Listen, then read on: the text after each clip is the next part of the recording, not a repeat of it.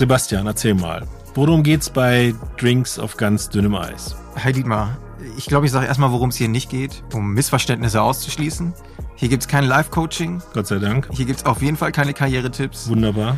Und ich vermute mal einfach grundsätzlich einfach nichts zum Mitschreiben. Okay. Sondern, was gibt's? Was gibt's denn? Wir wollen Denkanstöße geben, wenn wir hier im Keller sitzen bei einem Drink.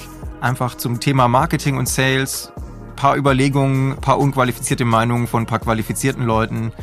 Und das Ganze gespickt mit ehrlichen Geschichten, die wir nacherzählen. Wobei ehrlich zu 89 Prozent. Wie kommst du auf 89 Prozent? Habe ich durchkalkuliert. Oh Gott, die Vertriebsleute. okay, also seid dabei, wenn es darum geht, dass Drinks auf ganz dünnem Eis getrunken werden und wir uns über Marketing und Sales-Themen unterhalten. Wir freuen uns. Auf jeden Fall.